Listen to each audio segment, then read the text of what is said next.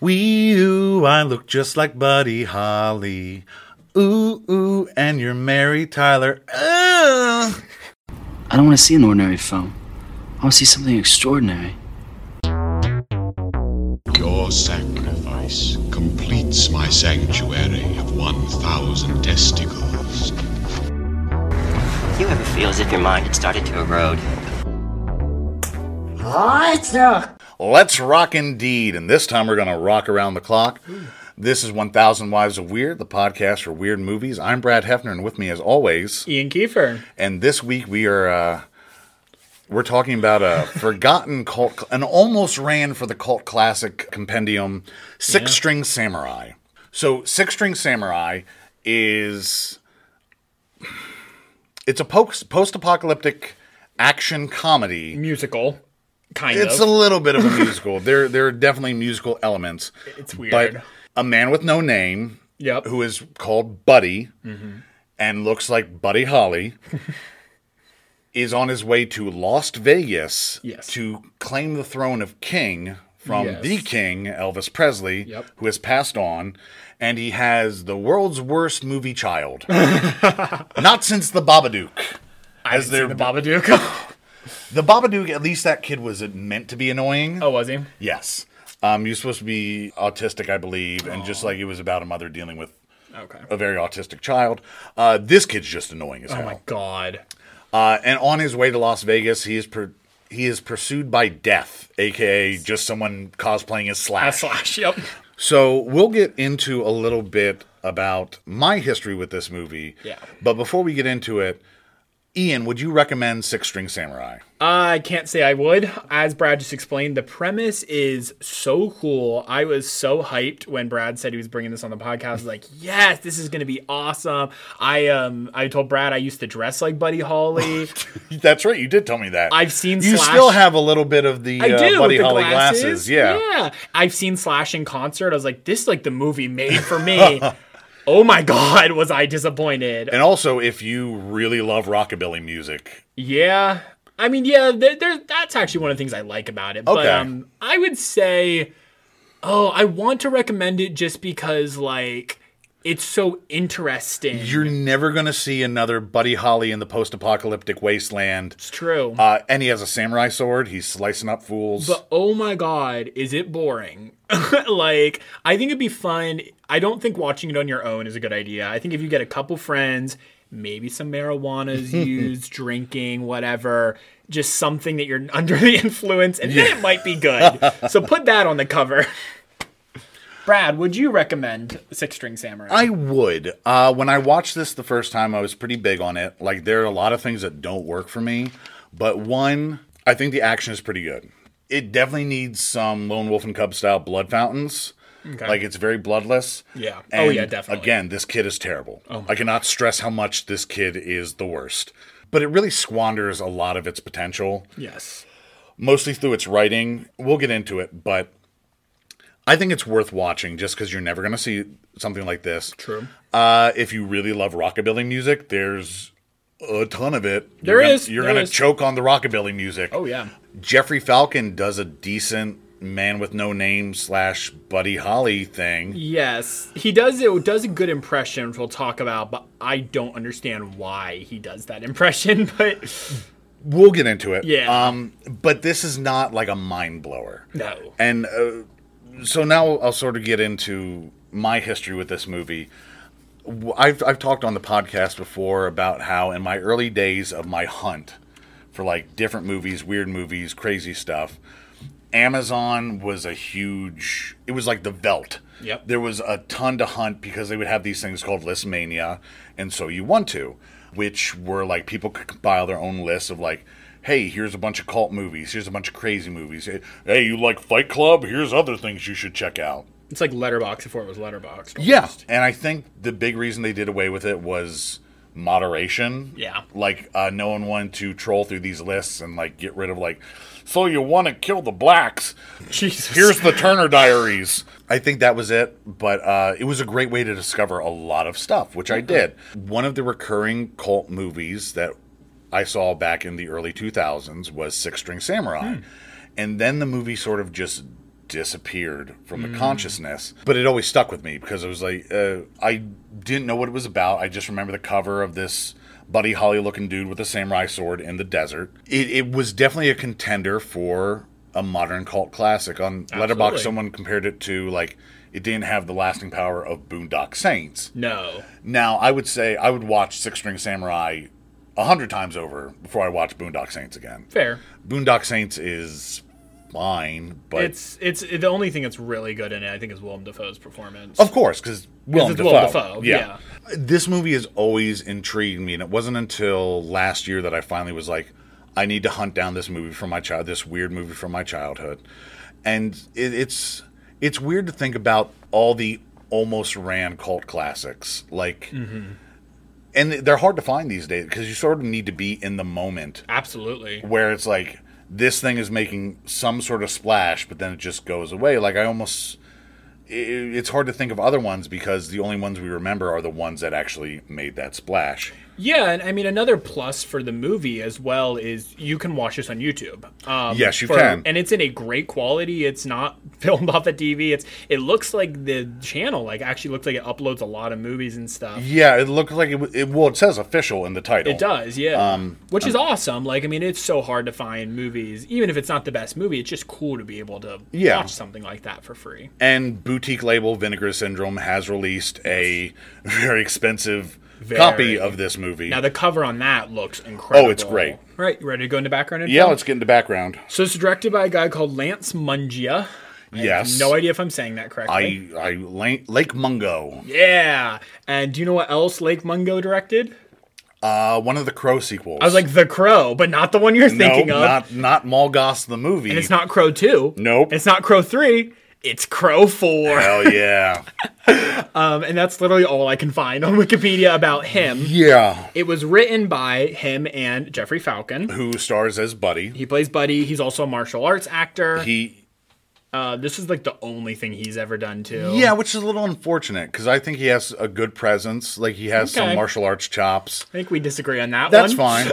That's fine. I thought, as you said about the action, we'll get into it. I thought the action was laughably bad.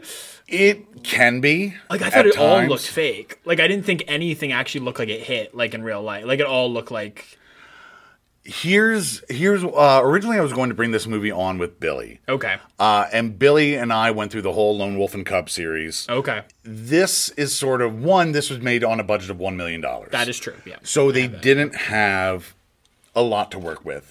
But there is, especially in older samurai movies, it's sort of just like, I'm going to brush you with my oh, sword. Oh, okay. And you're dead. Okay, so I didn't know that. I thought it was that they weren't trying, like that they were like that they were afraid to hit people and stuff. Like It's probably also that. yeah. But it's also like, that's just sort of old samurai choreography. Okay. Because it's hard to, in special effects, like, it's easy to fire a gun in one shot yeah. and then have a squib go off in another. It's harder to slash someone across the belly and then have like an effect. That's true. Yeah, yeah. Okay, that makes more sense. Maybe I would have liked it more knowing that going into it.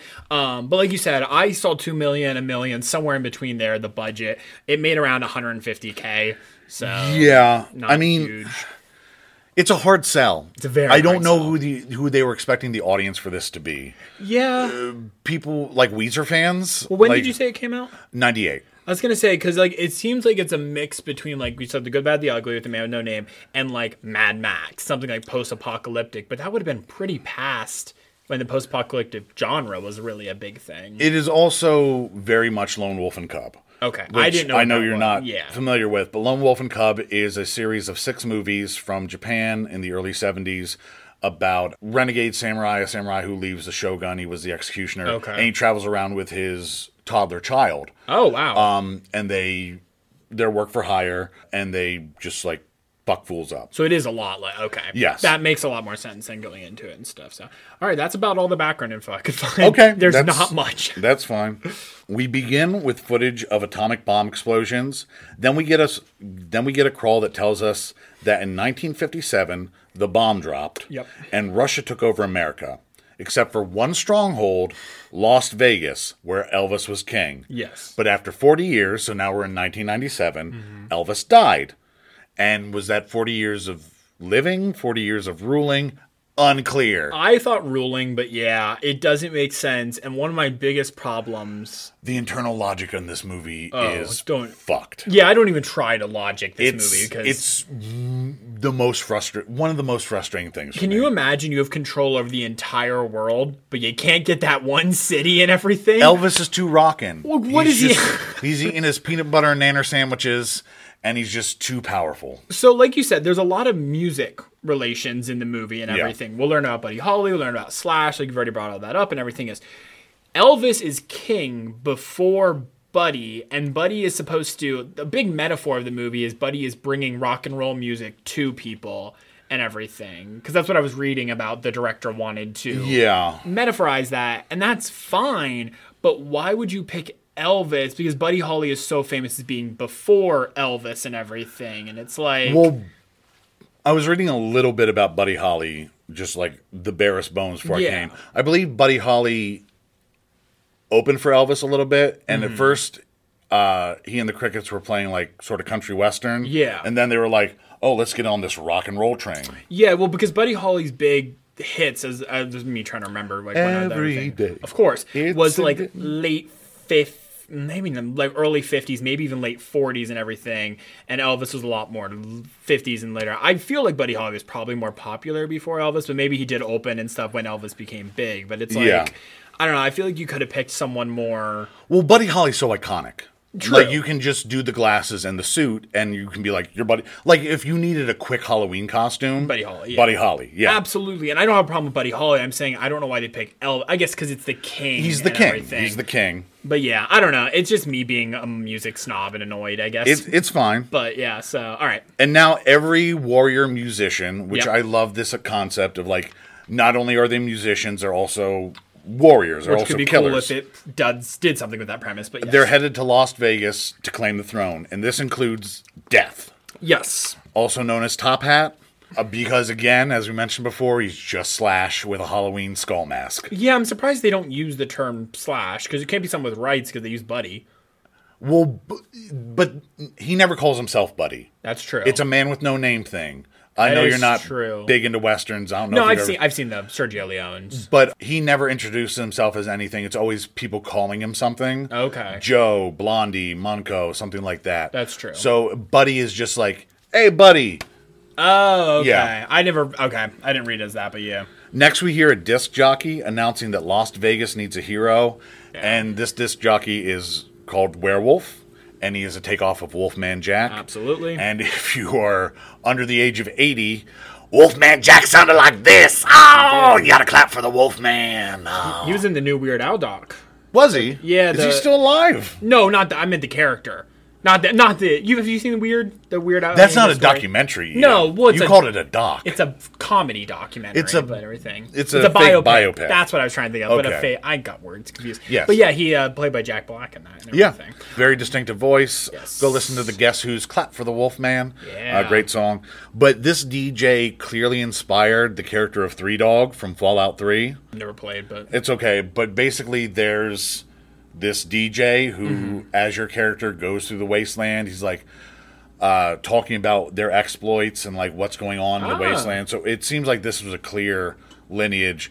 I think this movie borrowed a lot from the previous Fallout's, and then this influenced Yes. Fallout Three. There is an interesting thing I found out that um, there's a Fallout, maybe four, one of the Fallouts and everything. There's a like costume or there's a perk you can get called Samurai, and the picture of it is the character on the cover of Oh, Buddy that's Holly and cool. everything. So, so there is a little bit of that and everything. And I think there's a town in the movie There's a called town later called Fallout. Yeah. Yeah. So Uh, we before that and everything, can we talk about how awesome the name Lost Vegas is? sure. I love that's like that's where I I, didn't think it was that clever, but I thought it was awesome, and it's like because it's the loss, you know, it's the loss of the king and everything. I don't, I really liked it. see if the internal logic of the movie were better i could see like oh the mutation after 40 years it's not las vegas anymore it's lost vegas yeah. but there as we're going to get into in depth there is no internal logic to this movie No, there isn't. But I thought the name was cute. it is cute I gotta It give it cute. its flowers when it has it. sure we cut to a wheat field where a mother chases her child david that's the last we're ever going to hear that name That's his name. yeah she's going david I don't know. david I had no idea that was his name.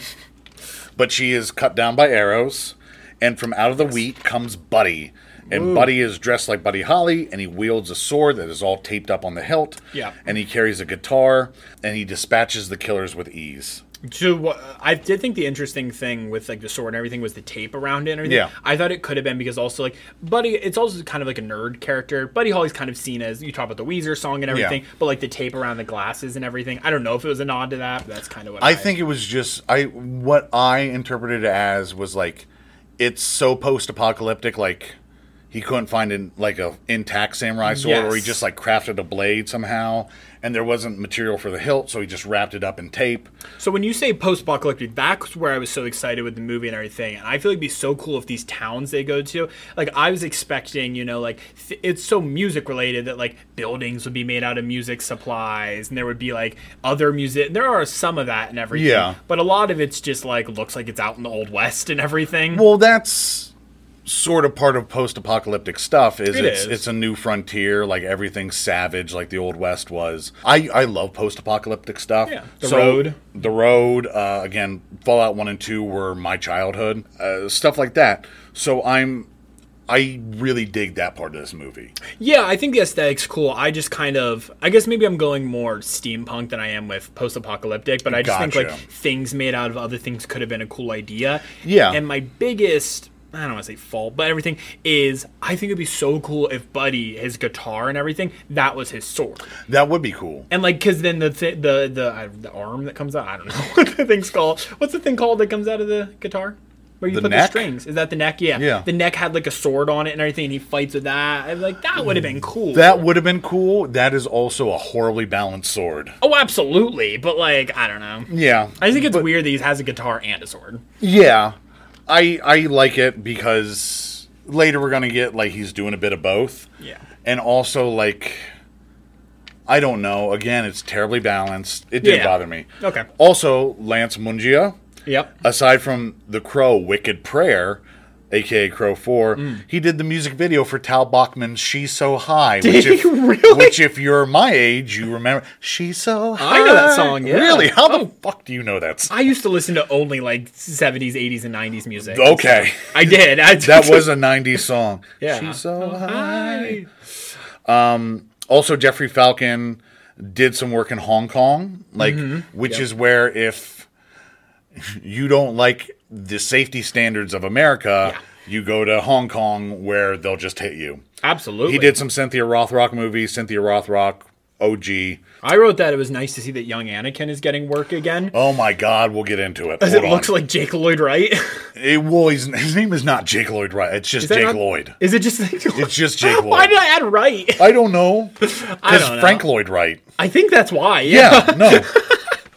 also stalking the rose is Death, who, Yes. as I said, is Slash with a Halloween mask. Buddy opens his awesome ragged umbrella. I love this. I love this. The And, umbrella's cool. and it's shades of El Topo. I don't know if you've seen El Topo yet. By Uh, uh, Jodorowsky. Jodorowsky. Yeah. I've seen bits. I need to see the whole movie. I this has to have been a reference to that. yeah. And he begins to walk away right in front of the kid who gets sight of the blood on Buddy's blade. Mm.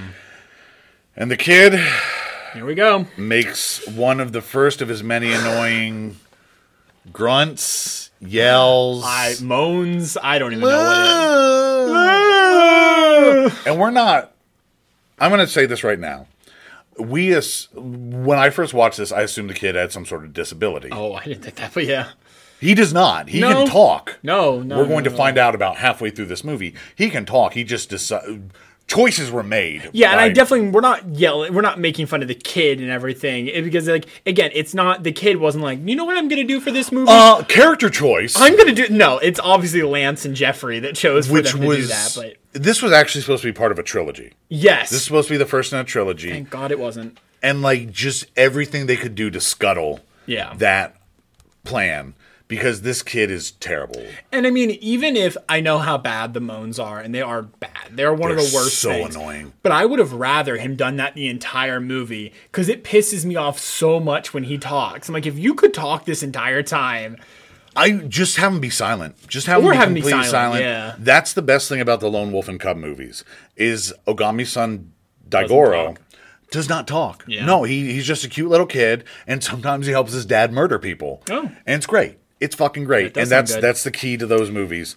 Um, there was a thing after uh, Buddy fights and everything. He pushes up his glasses, which I love. does that a little lot. detail. Uh, I love it.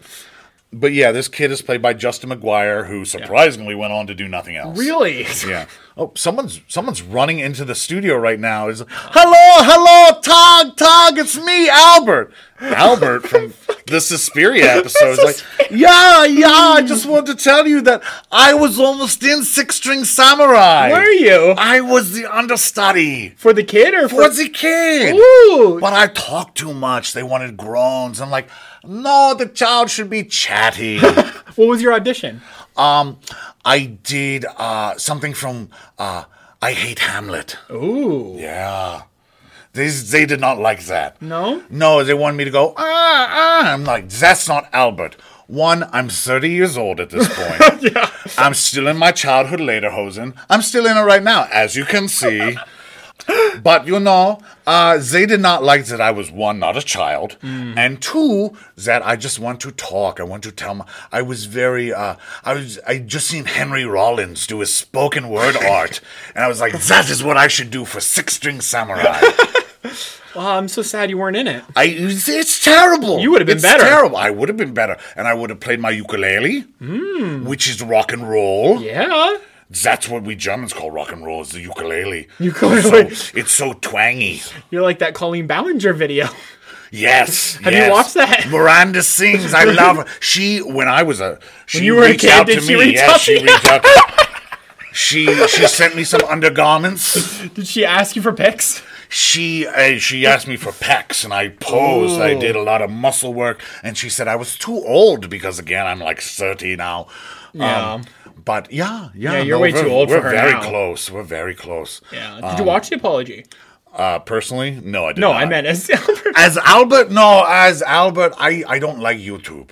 Oh, okay. I don't like YouTube. You didn't miss anything. I, I I heard it was like eight minutes long. yeah, we'll watch it later. Okay, I can't wait to watch this thing that I YouTube. It's not German enough. No.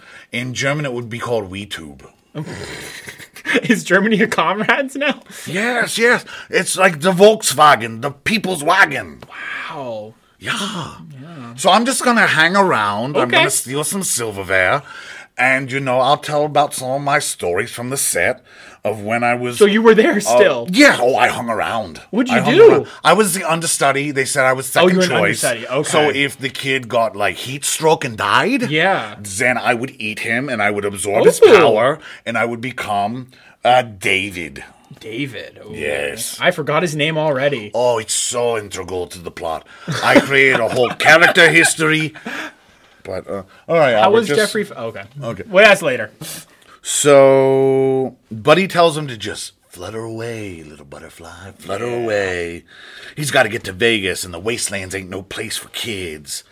But of course, the kid falls after, going, "Ah, ah," falls Buddy into a canyon. Uh, the kid puts on a, a coonskin cap. He does. An old Davy Crockett Davy raccoon Crockett. skin cap, very 50s. He also write Buddy Holly puts a line in the sand Puts a line in the sand. and says, "If you cross this, I'll kill you." No, he says I'll cut your teddy bear in half." Oh, the okay, has cut a teddy teddy bear. bear. And this is also, I believe, a reference to El Topo. I can't remember. It's been a bit. But the kid in El Topo at least buries a picture of his mother. He might also bury his childhood teddy bear. I remember the mother, but I don't Yeah. remember. Yeah. Uh, the last kid that crossed that line, Buddy had to summon the spinach monster, with his rock and roll magic. Yeah. And I'm not making that line up. He says with his rock and roll magic. Yes, he does. The spinach monster pulled him underground to make him eat spinach, and now here's a here's already the logic is starting to fall apart. Yep.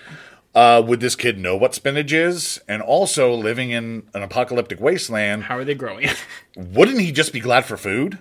yeah, that's true. I guess. Like I, I if I were living in a literal wasteland, well, they were in a wheat field. They so were. Presumably, they might have bread. things can grow. Yeah. but wouldn't he just be happy? Like, um, yeah, just give me the food. Is he gonna eat the monster? Uh, the kid covers up the line and follows after. yep. Buddy walking through the desert, and he has his Buddy Holly drip and his sword and his umbrella. It's very cool. It is. It's, it's super cool. Should we talk about Jeffrey Falcon here? This is a good place to. Sure. Like, yeah, his aesthetic is very cool, and I think I liked what he was doing first with his voice and his like how you said like float away butterfly. Yeah. It's like that's cool, but I also think it would have just been so interesting if you did the full Buddy Holly thing, where either like an impression of Buddy Holly or something Well, do like, your Buddy Holly. What does Buddy Holly sound like? What what what is? Oh, I don't know. no one knows. That's Well- the thing. Like no one. Oh, there's interviews, I'm sure. I'm sure, but they're not gonna like call anything up to like. No one's gonna be like Buddy Holly. No, but I think it would have been really cool because, like, I read the whole thing is it's a martial arts movie, but it's like a nerd doing the martial arts. Yeah. The whole Buddy Holly aesthetic. I feel like if you had like a nerdy personality where you were like, oh well, actually, and everything, like that kind of thing could have been really because it's just such a contrast between this nitty gritty apocalypse western or and everything, Yeah. and you have oh well, I'm here to save the day and everything, and I can fight, but it's eh, I don't know. See, I liked I liked his. Do you like his- his stoicness? Best Clint Eastwood impression. Yeah. Yeah. His like, what if Buddy Holly were just the man with no name? Yeah. My problem comes with his dumb quips. Mm-hmm. My problem comes Oh, a lot awful. with the comedy aspect of this action comedy.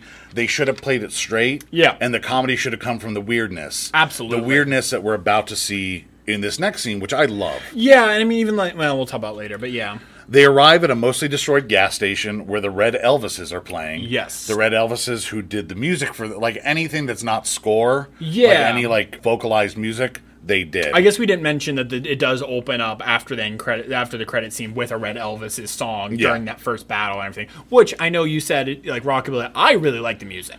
I I enjoyed I like the Red it more this time. The first time I watched it, it was so much rockabilly. I was yeah, I like that, but like that was the thing that was like kept me into like I was like on my mm, I was on my phone. You did it for Hyder and Yeah, stuff. it happens. Sometimes we have to. It happens. But um, and I was like watching and taking notes and everything, and then I was like kind of bored. And then that music would come. I was like, yeah, Yeah. now I'm back into it and everything. No, the Red Elvises music is pretty good. It is. Buddy folds up his umbrella, and here's some our first instant of dumb comedy. Yes. it makes a lightsaber sound as Yes, he folds it. And like, it does. don't do that. No. don't do that. Also, the Red Elvises look like the Russian Flaming Lips. they look like the Leningrad Cowboys without the hair. Okay, I don't know them, Okay. but like, do you know the Flaming Lips and stuff? I've heard a few songs. I really like them, like Yoshimi, that album and everything. But like, I forget the lead singer's name right now. But this guy looks exactly like the lead singer, and I was like, maybe it's a. I mean, they were popular at the time. Maybe it was an homage. I don't know. Maybe. There's a lot of homages in this. I think they were just going for rockabilly Soviet Yeah, vibe. true. Oh, by the way, everyone's going to compliment the Red Elvis' shoes. Of course. Uh, the Red Elvises plot to kill Buddy because Death is put out of contract. Yes. Also rolling into the way station is a gang of Hispanic bowlers who flip coins in unison. Yes. I love this. Yeah. I love this. Yeah, this is cool. I love crazy hitmen characters. It isn't my favorite scene in the movie, but it is cool. Uh, they're called the Pin Pals, just like Homer Simpson's bowling team. That's exactly what I thought too. if this were played straighter, this, Yeah. I would love it. It'd be so cool. If, and like even the nice shoes line, I would be fine with that. So much of it is supposed to be comedic, and there is, I'd say, nothing funny in the movie. I don't think I've ever laughed at anything, but like, like you said, just play it straight. There's one good quip that I'll Is get there? to much later that I Much liked. later. Here's where I know that Buddy never calls himself Buddy. Everyone else does. It's a great nod to the man with no name. Of course. Buddy only drinks from broken glasses, as we're going to see. Yep. The bowlers approach Buddy saying there's a big price on his guitar, which is a 19, uh, 1950 something hollow body. And it's supposed to be, yeah, like there. I think I think I read something as well, like that they say what it is in the movie, and it's not that. Like Yeah, they just they say the wrong guitar and everything. Like it's not even a six string, I don't think. Well, it's a six string, but if he hands over the guitar, they'll forget they saw him. Mm-hmm. They talk about how Buddy is a washed up rocker who can't play anymore. Yeah. Now, the first time I watched this, I didn't register this part. But this is supposed to take place in 1997. Mm-hmm. So Buddy is not the Buddy Holly because he would be 60 Yeah, no, at no, least. no. He'd, be, oh, he'd yeah. be in his 60s, if not 70s. But somehow he's also a washed up rocker. Yeah, I think it's yeah. I definitely read it as like none of these characters are supposed to be actually. Maybe Elvis is. I don't even think that was supposed to. be. I think it's all just supposed to be. Did it did say 1940? It's not like in the future though, is it? The bombs dropped in 1957, That's and it's been yeah. 40 years, so it's 1997. Yeah, I definitely don't think it's supposed to be the actual Buddy. No, it, it can't be because again, he'd be in the 60s or 70s. But like, where was he a rocker at? Some irradiated fucking crater? I guess. I know the answer. I, I read the novelizations that I also wrote, and he was uh, the president's butler, and he played for the president every night. Every night he would put on a skimpy outfit and he'd play rock and roll music for the president. Who's who the was, president? The president was uh, Jack Nicholson. Oh, Yes! just like uh, the Mars famous Attacks. actor, yes. He was really good in that. Oh, I never saw it. It was too scary. Oh yeah, it's really scary. Yeah. Unlike Suspiria, which was hilarious. Oh yeah, it's a comedy. It's there was a bat. It makes me Only laugh. bats have only comedies have bats. that is true. Yeah. From their bowling bags, and this is another thing I love, they pull spiked flails. Yes, Like- the flails are cool. Buddy draws his sword, but he sticks it in the ground and he's gonna take on the pen pals with just his mitts. Yeah. I like this fight, which sounds like you didn't. Well, actually just saw my note. I said the karate is pretty cool if it looks fake as shit. So like now that you explain that, it is cool, and I think I'll grant you, the editing and filming are bad. Yes. But it's still fun. Yeah. There's some cool bits. And even like through this, I've seen a lot more action than you. I've seen a lot more martial You arts have, than yes. you. I could tell that Jeffrey Falcon has some skill. okay, I I, I couldn't tell or anything. I just like I don't know where the director was during the movie, but I don't think he was on set. Action tends to live or die by the editing. Oh, does it? Yeah. If you don't have a good action editor or choreographer, because I imagine Jeffrey Falcon probably did the choreography I as would well. assume. Buddy beats him, but all three rise from the ground and they pull out bowling pins which conceal blades. I love this. That's too. awesome. Yeah. I, like I wish there was more of this like thematic stuff. Like, and the bowl, bowling was very big in the fifties. Like it makes sense. Like yeah. that that culture would if that was the last remnant of culture, I could see that remaining. through. Mm-hmm. Absolutely. And I think like the podcast reviewers and our listeners and everything are going to be like, wow, they really shit on this. And now they're talking about how much they like the beginning. And the beginning's great. It- Just wait. Yeah. That's all we can say. But he cuts them down, sending their pin knives flying. Yep. One of them punctures the hole of a fuel, fuel pump. A Clint Eastwood homage pulls up in a car, and the movie gives a big old wink to the audience, like, uh-huh. "Hey, in case you didn't get it, Yeah. in case you didn't get it, that he's a man with no name. Yeah. Here we go, wink." He also says, I guess it's not my day, which is Yeah, another. that's later. Is that later? Okay. Yes. I was going to say, because that's a nod to Dirty Harry. Yeah. Oh, I, can- I didn't think of that, but yeah, I Oh, can. did- okay. I can definitely see that. Okay. Here's where I know. It, Another problem with this movie is it's not just dumb quips; it's really stupid comedic sound effects. Oh, God, yeah. It's Like, I, like so said, the misguided. lightsabers one. Yeah. uh, yeah. Buddy begins rambling down the road, and there's just this shitty kid at the gas station who throws a rock or something at Buddy, and he deflects it, but it hits the face of some sort of caveman. Yeah. Yeah. This is where it's going down. in the passenger seat of a very Mad Max looking vehicle. Uh, meanwhile, the kid has stolen Clint Eastwood's car and picks up Buddy. yeah. The caveman crew follow. Clint Eastwood fires a shot at the fleeing vehicle, which somehow ignites the gasoline leaking from the pump, causing an explosion. Here's where he says, I guess it's not my day. Yes, and I guess we should say this is not actually Clint Eastwood. Like they No, didn't have no, the budget to get Clint. just- I'm just thinking about listening and be like, "What? Yeah, Clint he, Eastwood." he came from the uh, set of True Crimes. Like, let me do y'all a favor.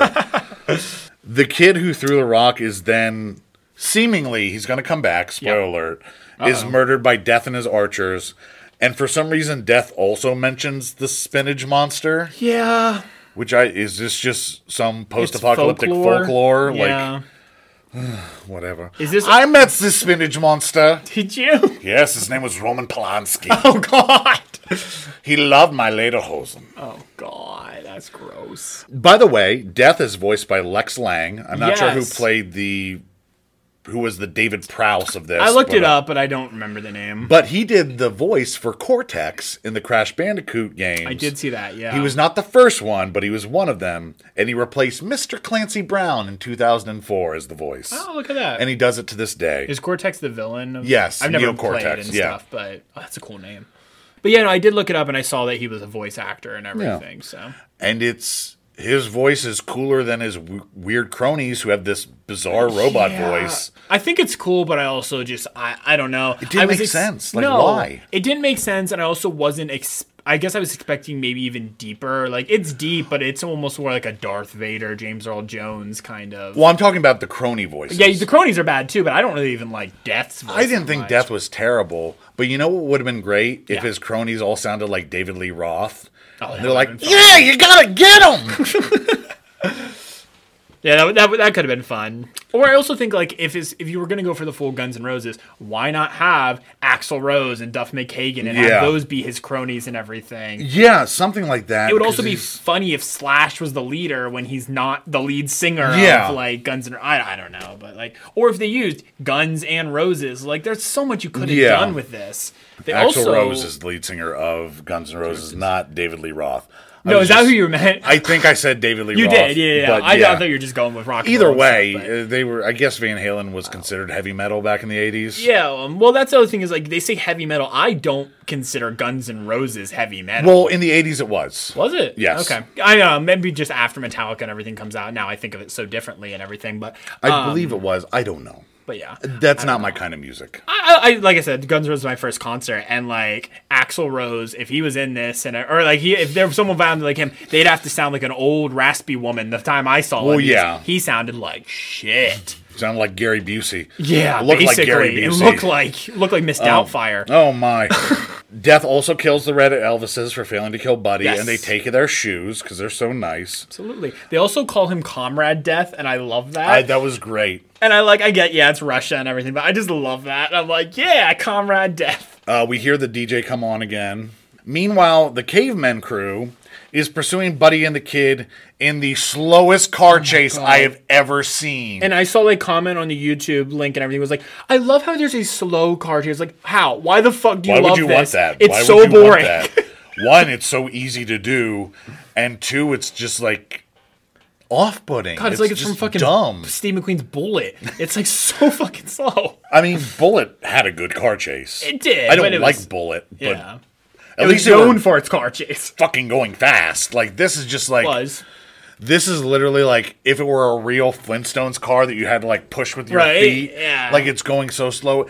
And Buddy and the kid in an actual car are going so slow. Yeah, the thing that more pissed me off is Buddy's going so slow because I think the idea was cavemen were going slow because they're Yeah. so old, they're so that and everything. I that's what I was trying to give it its I think credit, they just but just couldn't, couldn't get fast film, cars. I just think they couldn't film a car chase. Like I just think they didn't have the budget or like the know-how that could be or true. the coordinators or the locations or the permits. I also don't understand how cars work in this. Where are you getting oil? Where are you getting gas? Where are you Well, that's getting- always part of the post-apocalyptic thing, like That with they- Mad Max and all true, that. I guess, yeah. Um, but it's going to get stupider. Oh, Don't it is. worry. Oh, yeah. The cavemen use a catapult to launch bubblegum and vinyl records at their adversaries. this I actually kind of like because it's like six fifties kind of stuff. Like Yeah, that's what I wanted more of, though. But again, like- if it were played straighter, or if Oh, this was were, if straight, this yeah. were more exciting, Yeah. and it was just like, or if like it did anything to Buddy and the kid, like if like Buddy like got nicked with a record and was like, Ugh. yes, or the kid got like. The kid got hit in both eyes with Oh, bubble gum nice. and was just Oh, like, yeah. it's just like goggle eyed and Yeah, I now that you, I just thought of this and everything is. Do you know what I think could have really saved this if it was animated and everything? Because Yeah. I think that because you said Lex Lang is a good voice actor. If they animate again, they probably didn't have the money, but if they animated it and had the voice actors come in, that could have been, I think, really interesting that would have been interesting. and probably- fixed a lot of the problems. They could have done blood effects like easily. Blood effects. The I- problem is, I think this was mostly. I imagine Lance Mungia and Jeffrey Falcon were friends. Oh, God, And yeah. Jeffrey Falcon as a martial artist, like I think that was like seventy-five percent of the idea, and also him sort of looking like Buddy Holly. Yes, and I think that's the, the the other thing that kind of annoyed me about it is everything is like we talk a lot about why movies were made and everything. Yeah. The only reason you were saying there's no really fan base that they were appealing to, it really seems like it's a passion or not even passion, it's a like a what A a vanity. vanity. project for Jeffrey Falcon. He wrote it, he produced it, he stars in it, Yeah. he does like everything in it and everything. And it's like, hey, look, I I kind of look like Buddy Holly and I can do martial arts. I kind of look like Buddy Buddy Holly. Do you think that's why Rivers Cuomo wrote this? He saw this movie and he was Well, like, the song came out before this. Did it really? It did. Yeah. Weezer's been around that long. Yeah. I'm an I was surprised too. I I'm, I was never a big Weezer fan. That's why the But I movie w- was made. Yeah, I, it's very possible. it's very possible. They're cashing on that Buddy Holly revolution in the 90s. What if someone who looked like Buddy Holly could run and kick? Ooh, maybe uh, Arnold. Arnold is that his name? Who's the little The kid? kid David. No, no, the kid from Suspiria. Oh, Oh, Albert, Albert, hello, yeah. hello, talk, talk. do you know why? Albert? Why do you? Why was the movie made? Oh, um, to glorify Jesus Christ. Oh. It's the same reason all movies are made. Is Jeffrey Falcon Jesus Christ reborn? Well, I wouldn't say that, but he does run a cult. Oh. And I checked out because, you know, as they wanted to do the whole castration thing. Oh. And my balls are so huge that they couldn't get the knife through them. I do remember you You talking see, about that. in see the- like they I- hang out the Zeta hole. I don't need to see Albert, but I do remember you talking about that in the Suspiria episode. So the cavemen Yes. try to board, but the duo fight them off. And the cavemen's car conveniently breaks down, allowing uh, Buddy and the kid to sort of putter away. And they come chasing them still out of the car and everything. They're still Yeah. running after them. Yeah, because Buddy gets out. Yep. And he continues on foot, and the kid makes his awful noise. what if the kid was a whale? Maybe that's why, like, he's part whale, and that's he's doing whale songs. It's like the cell, the part seal, seal kid, and everything. the kid is Moki Loke. the kid is smoking along. Buddy yells back at him before continuing on. The kid tries to get the car running again as the cavemen arrive, and Buddy comes back.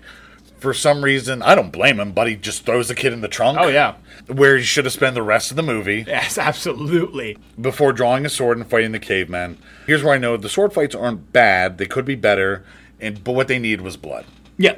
If absolutely. you, if there was like, if they could have mustered up the budget for some fake arms Fake blood, and yeah. some blood fountains, Uh, it gets really bad the final battle for me not we'll talk about but everything is where it's just like it's not even fighting it's just kill kill kill kill kill kill Yeah. oh, kill kill kill kill it's like you're not even hitting like I, I don't know. I really annoys me sometimes. Maybe it's just a thing in action movies when you have like one person against seventy five people and they're like taking each down with like one swipe and everything. Like I like it a lot more where it's like one on one match and Yeah. everything, back and forth and everything. I so. understand that. I understand that. Again, there's a lot of genre history Yes. behind this. Doesn't necessarily make it better. No. Especially given that the genre history happened to be kind at least 25 years before this, Mm-hmm. but it's still there are genre precedents. Yeah, and I will say it does seem like Lance knows his movies. Like he does seem like he's a film fan, or maybe Yeah. Jeff Falcon is, or everything. But like, like I don't want to shit on them too much, but like I do feel like he he seems like he's a film fan. It doesn't seem like he ever was supposed to be a director. He was like us. We were fans of a Yeah. movie, and it would be like one of us trying to just go and make a movie and everything. I think we could make a better movie than this. Yeah, that's true. if we could muster up the capital Yeah. and find a wasteland. But it, it- I think what I was actually thinking about this earlier. You know the movie The Disaster Artist? Yes. The completely pointless and stupid movie The Disaster which Artist. basically ruined the room's notoriety as a like fun cult film and everything. Uh, so what I was saying about The Disaster Artist, I get the feeling that the like The Disaster Artist, I feel like came from James and Dave Franco, like watching the artist or watching The Room and getting Room. high, Absolutely. and James Franco just doing his Tommy Wiseau impression, and Dave going like, "You should do that. You should do that in a movie." Mm-hmm. Yeah. I get the feeling that like Jeffrey Falcon and Lance Mungia were just friends, and like they were sitting around getting high. It was like, "You sort of look like Buddy Holly. What if Buddy Holly could do kung fu?" Maybe. I mean, I definitely think they were friends, like you said. Yeah. They get away from the cavemen after Buddy slaughters a bunch, and the car breaks down right in front of a homestead. This is my favorite scene. This is one of the best scenes in the movie. yep, this is like I mm. said, I love the opening scene, but this is my favorite scene. This in the is movie. this is good post-apocalyptic stuff. Yes. They stop at Edgar the Bug's house. Sugar water. he looks exactly like him. A little bit. The problem is that they need a ratchet. Yep. Obviously. But this family comes out, this creepy 50s family. Yes. And this is where, again, the internal logic holds up for me because, like, life effectively ended in 1957. Yes. You would hold on to that culture. Like, I could understand that. Absolutely. It's a mother, a father, and a boy and a girl. And the patriarch of the family of creeps thinks that Buddy is his pal Wally Fishbinder. Yes. And that the kid is his little boy Jed. yep.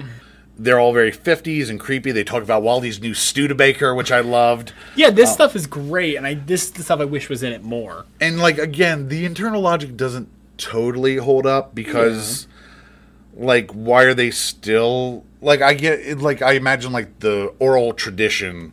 Yeah. It still informs them about the 50s, but, like. I don't know. It works for me. yeah, like It- I didn't even care about the logic of it. I just thought it was cool. It was cool. Yeah. It was cool. I kind of given up the movie on Eternal Logic Oh by wow! this point. Already, Uh, yeah, by this point, I, they go inside and it's all very creepy, and like the little girl is sort of like staring at the kid, and like almost like flirtily touches him, and then Yeah. But Buddy's like, "All right, kid, these seem like nice people. Yes. Why don't you stay here?" and he gets the fuck out of here. Don't blame and him. I love when the family is saying goodbye to Buddy. Like the dad is just aggressively going, "Bye bye, bye bye." yes, and it's almost like Jekyll and Hyde because he keeps going back. Like you said, he's like doing that, and then he goes like goodbye, bye bye, Yeah. goodbye, and everything. It's like back and forth from happy, sad, happy. It's Yeah. really cool. If only the movie was about him.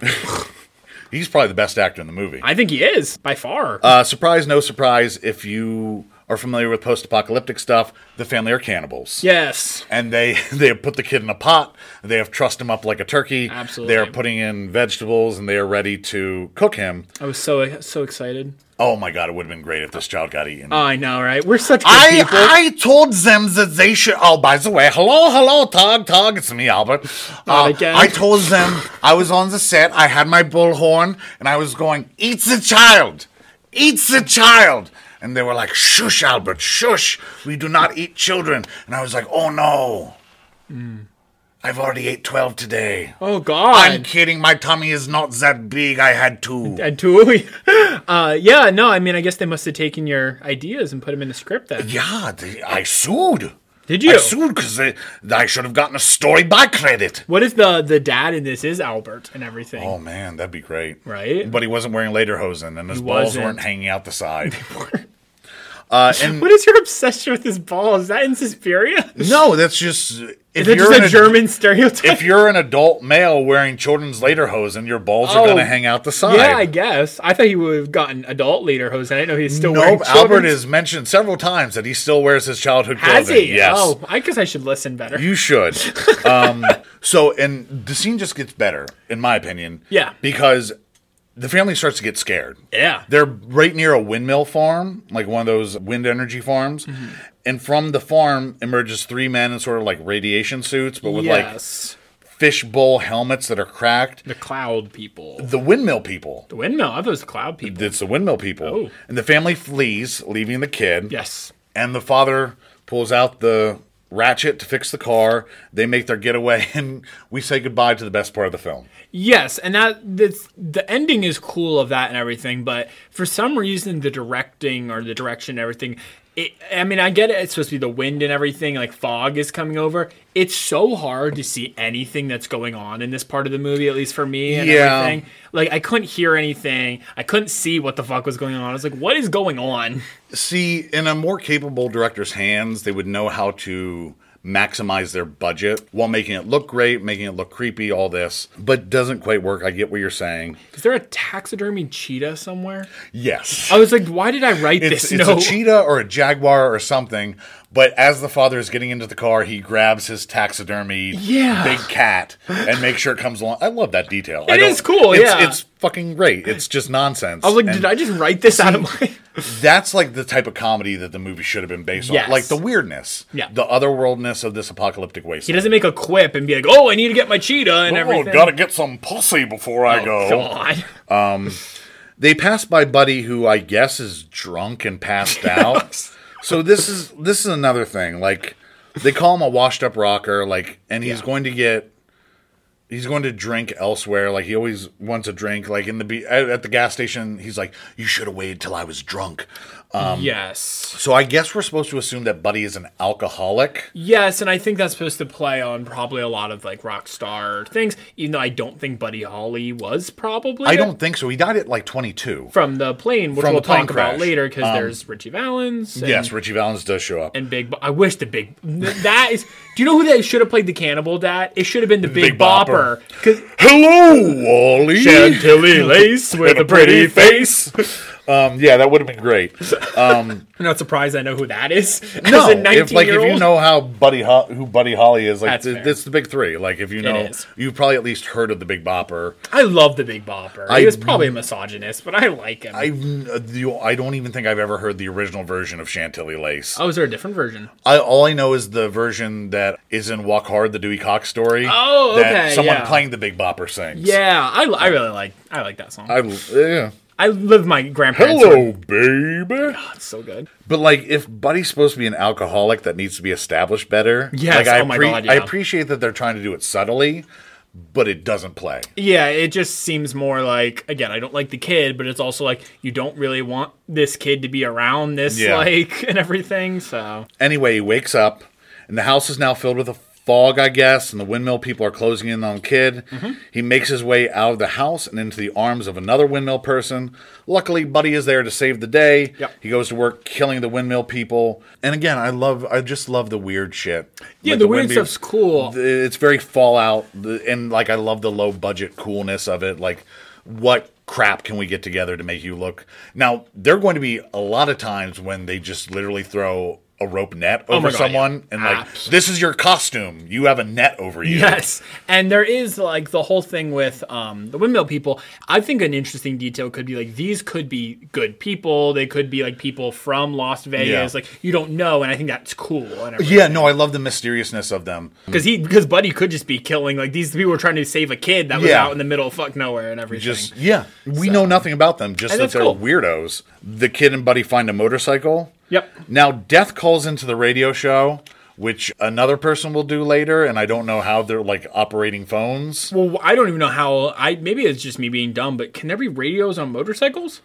I've never heard of a radio on a motorcycle. Well, that I didn't necessarily assume that Buddy was hearing this. Okay, because that's one of my that- notes I had is, is like it, it's one of my kind of pet peeves in movies when like you'll see someone like driving or something and they're they're responding to narration and Yeah. everything. It's like so are they supposed to be hearing this? Like the one I think about because we just watched it is Wild at Heart and Yeah. everything, where they hear something on the radio, they're talking about the radio because they're in a fucking car with a radio and Yes. everything. It's like I don't know if that's what it was going for or what. I wasn't sure, but Yeah. Buddy doesn't really engage with what the radio says. That's it's just sort of narration. And I guess Death's plan is to destroy Vegas for some reason. Again, with the comedy and everything, an interesting could have been is you cut to death and he's calling into the radio station. it doesn't have to be quippy and everything, but it can just be like, why the fuck would this guy Yeah. call into a radio station and everything? Or like a great a great scene would be like, show me the post apocalyptic phone rig. yeah, Show me this weird like jerry rigged however they do it. Yeah. We also see him kill a few musicians, and they're like oblique references. Uh, the- He kills someone who's supposed to be Jerry Lee Lewis at some point. That was in the beginning. I forgot to mention that. Yeah, and we'll see Ritchie Valens later and stuff. Yeah, I don't. It didn't really look like Jerry Lee Lewis, but no, he wasn't fucking his cousin, so it was hard to That's tell that true. it was yeah, him. he wasn't playing a guitar or a piano that was on fire. Yeah. and yeah. And now, for some reason, Buddy and the kid fall off the motorcycle. I don't know how the hell they even crash. Like, I- like it makes no sense. yeah, it's just I- dumb. Ugh. the The kid is crying and being an annoying child. This is where the kid got to me. I know you said he got to you right away. I gave him a little bit. This is where I literally put down the fucking kid. It sounded like a dying down, dog. like, put oh down? yeah. Okay. Like you know when the it's like when a dog has like rabies and everything. It's like you need to just put it Yeah. down. I know I sound awful, and I'm sorry, but you guys, Anyone who's seen this movie, if you li- watch this movie, you will want to kill this kid too. and you brought up Anakin Skywalker before uh, in Phantom Menace, this kid makes Jake Lloyd look like Fucking Marlon Brando. Yeah. In frustration with the kids crying, and here's more oh, this stupid comedy.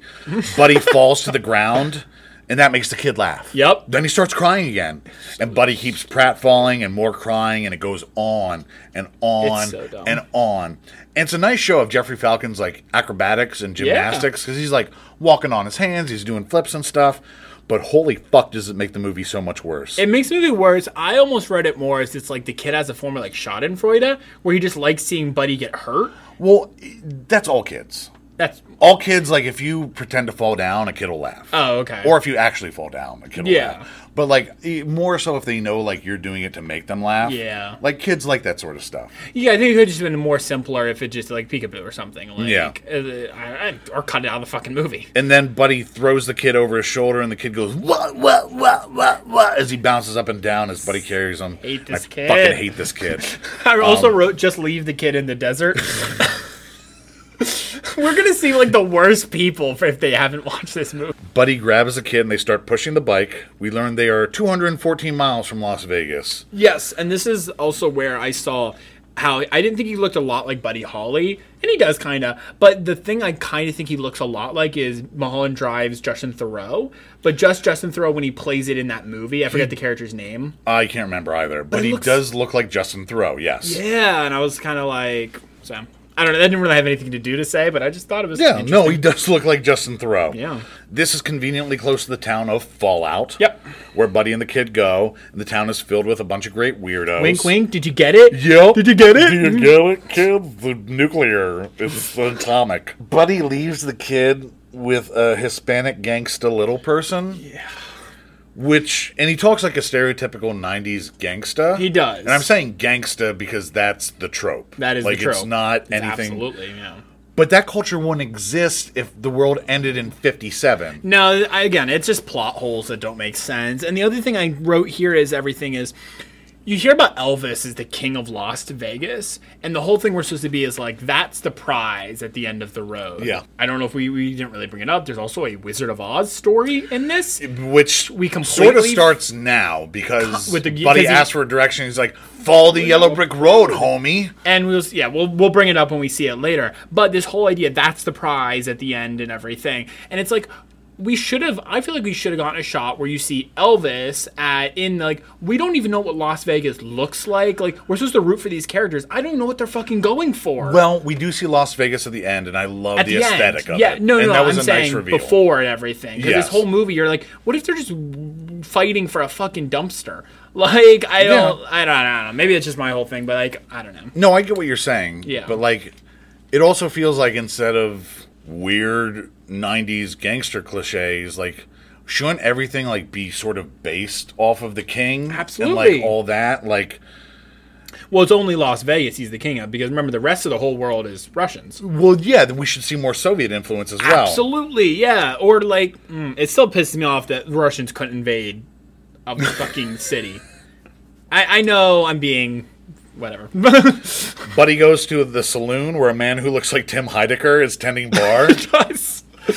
it's also re- reiterated that everyone is looking for Buddy's guitar. Yes. Why his guitar specifically? Yeah. And not like him and his power, like his fighting expertise and his playing expertise. Bring up another good point is we don't ever see him play sing sing. He's No, supposed we to be don't. this great rocker and everything. And I did want to mention this at the beginning, but I think another thing, animation would be an interesting idea. Is, and again, this is more me being a Broadway fan and everything, but I think this could have made a really good musical. It would be an interesting musical. It would be an interesting, and I think there aren't enough action musicals. There isn't, and I'm like, yeah, I get kung fu is cool, but like if they were fighting as like a band battle of the bands thing and everything, Uh, and t- like to come back to Wild at Heart, there should have been at least one scene of Buddy like just commanding a crowd while singing a song. Oh, God, I love that scene so much. But like, yeah, I think it could have been interesting as a musical and everything. Again, that's not what they were going for, Yeah. but I think that could have been interesting. A woman dressed as a cheerleader cartwheels up to Buddy and stretches the gum she's chewing Oh, and sticks it to his glasses before sucking it back into her mouth with terrible comedic sound effects like And wouldn't that make you want to have sex with someone if oh they did that to you?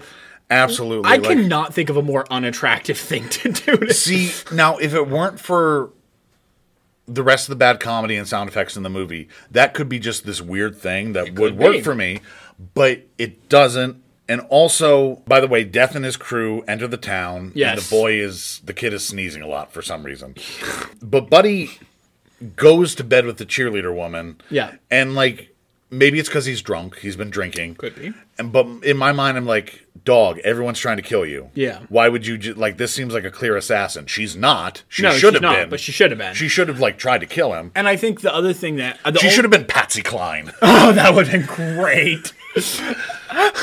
the only um, deadly uh, deadly for killing you slowly.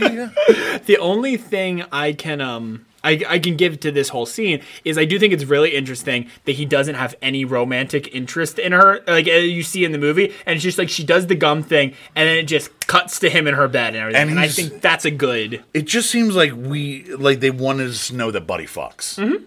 Uh, because he does Mm-hmm. well, no. like Jeffrey Falcon fucks Jeffrey Falcon fucks because he does take his pants off. He does. He does. It does seem like they do something. he wrote But he- that part of the movie it's like I'm taking my pants off for this movie I and here I know that I appreciate they're trying to undersell his alcoholism, but it doesn't play. It doesn't, no. The kid enters the saloon. "Ah, "Ah, ah." No one is freaked out that a kid is in a bar. Well, I assume like it, it's like you the see Old no West, other kids like, in the bar. I mean, uh, true. maybe I just think of like when I was like 14 and I had to like go get my parents something and I stepped one foot into a bar once and everything because my grandmother was like behind me and everything and then like the person can be like get out of here you get But this is the post-apocalypse. oh, okay yeah Things are different. I guess so I'm just surprised no one even like looks at him like Yeah. what? okay The kid enters the saloon. Buddy hears him making his terrible orca noises. yes So Buddy puts his clothes back on and goes to investigate. And the cheerleader lady sighs and falls forward. That must have been a really good like 30 seconds of fucking. Oh, yeah. Like just like he's that good. well do they even do that? we don't even know if they do I thought they were getting ready to I assume they did because why else would she be swooning? eh, true good point. And now here's the one part where the quips work for me. Buddy exits his room, and as I mentioned before, there's a guy with just a rope net draped over Yep. him. And he asks demandingly, Do you know who I am? And Buddy just says, Nope. And karate chops him in the forehead. That was cool. That Yeah. was funny, and that was cool. Yes. It should have been more like very blase, like shit like that. Absolutely, yeah. And I think what they were going for with the clips is again, like I said, with the nerdiness of Buddy Holly. Buddy Holly's not seen as a cool figure in Yeah. music. He's known as like the music nerd and everything. And I think that's what it's supposed to go for. But when your whole delivery is Clint Eastwood, Yes. and you're making these clips, Yeah, he's doing the action one-liners. Absolutely. Uh, he's. I don't know hasta where it happens, vista, yeah, but he's gonna be like, um, "If you were me, you'd be good-looking." yeah. But that was what I was saying. Not Yeah. mom. I was gonna say attractive and everything. It was something Yeah. like that. And then I think, and then doesn't he just say, "Well, I'm not you" or something? Something. like I might have written the line down there because it doesn't play. It, It doesn't. doesn't No, it doesn't. But he finds a kid under more rope netting. Where'd Yeah. they get all this fucking rope? All the rope. All this rope netting. Um, the kid says, You're here. Where we finally find he can talk. And he's just been making these terrible noises, I guess, to just annoy everybody. And I do think there's a good line here where Jeffrey Falcon just goes, "So you can talk." And Yeah. that's good because that's also what my yeah, that's what everyone's thinking. everyone's thinking and everything. But he's not like, "Whoa, you can talk," and it's just like, "So you can talk," Which and would, you know how al- that would also play? Yeah. If the kid just never made a noise. oh, that'd be interesting. Yeah. If the kid was, and the kid was just like, maybe, maybe the kid could snap. Maybe Oh, no, could, yeah, uh, no. You had a fucking you just don't want to hear those fucking orca whale Oh, noises. no, I fucking hate it. And It's who does? Terrible. But yeah, I also wrote my note here is why does everyone fucking yell in this movie? Because I guess everyone was yelling in the bar and it was pissing me off at this moment. a musician calls to Buddy. Yep. And I guess he, this is the one who's supposed to be Ritchie Valens. Yes, it doesn't look anything like Ritchie It's- Valens. He's not. I don't think he's Latin. I don't know. Latin but like, American. for whatever reason, on this watch, I was like, that man sort of looks Hispanic. Is Oh, did he this time? Vaguely. I think he like very va- like for whatever reason, something clicked in my mind on this watch. I was like, is that supposed to be Ritchie Valens? And I looked up a picture of Ritchie Valens, and I was like, I guess. They they had Um, it all for Buddy Holly. They didn't really think about for the other ones and everything. But here we get some of the, which should have come earlier, I think, some of the myth making, some of the legend of Buddy, where he's like, I heard you could kill 200 men all while playing your guitar. That's cool. Yeah. That's super awesome. And also something we should see. The other big problem with this and everything is everyone knows the whole the whole mythology of Buddy Holly is he died in the plane crash with Ritchie Valens and Big Bopper. Yeah. Why is he fighting Ritchie Valens? They should have known each other. They should have known. There's two ways I think it could have been played. One, like you said, they should have known each other, and there was a falling out in the past. Yes. It doesn't have to be shown. It can just be like something, and they can be that kind of thing. Or Ritchie Valens should join Buddy Holly and this fucking kid and everything, Yeah. and they should be now working together as a team because then Ritchie Valens gets to fight as a kung fu, a martial artist Yeah. and everything. Because like, why the fuck they would fight?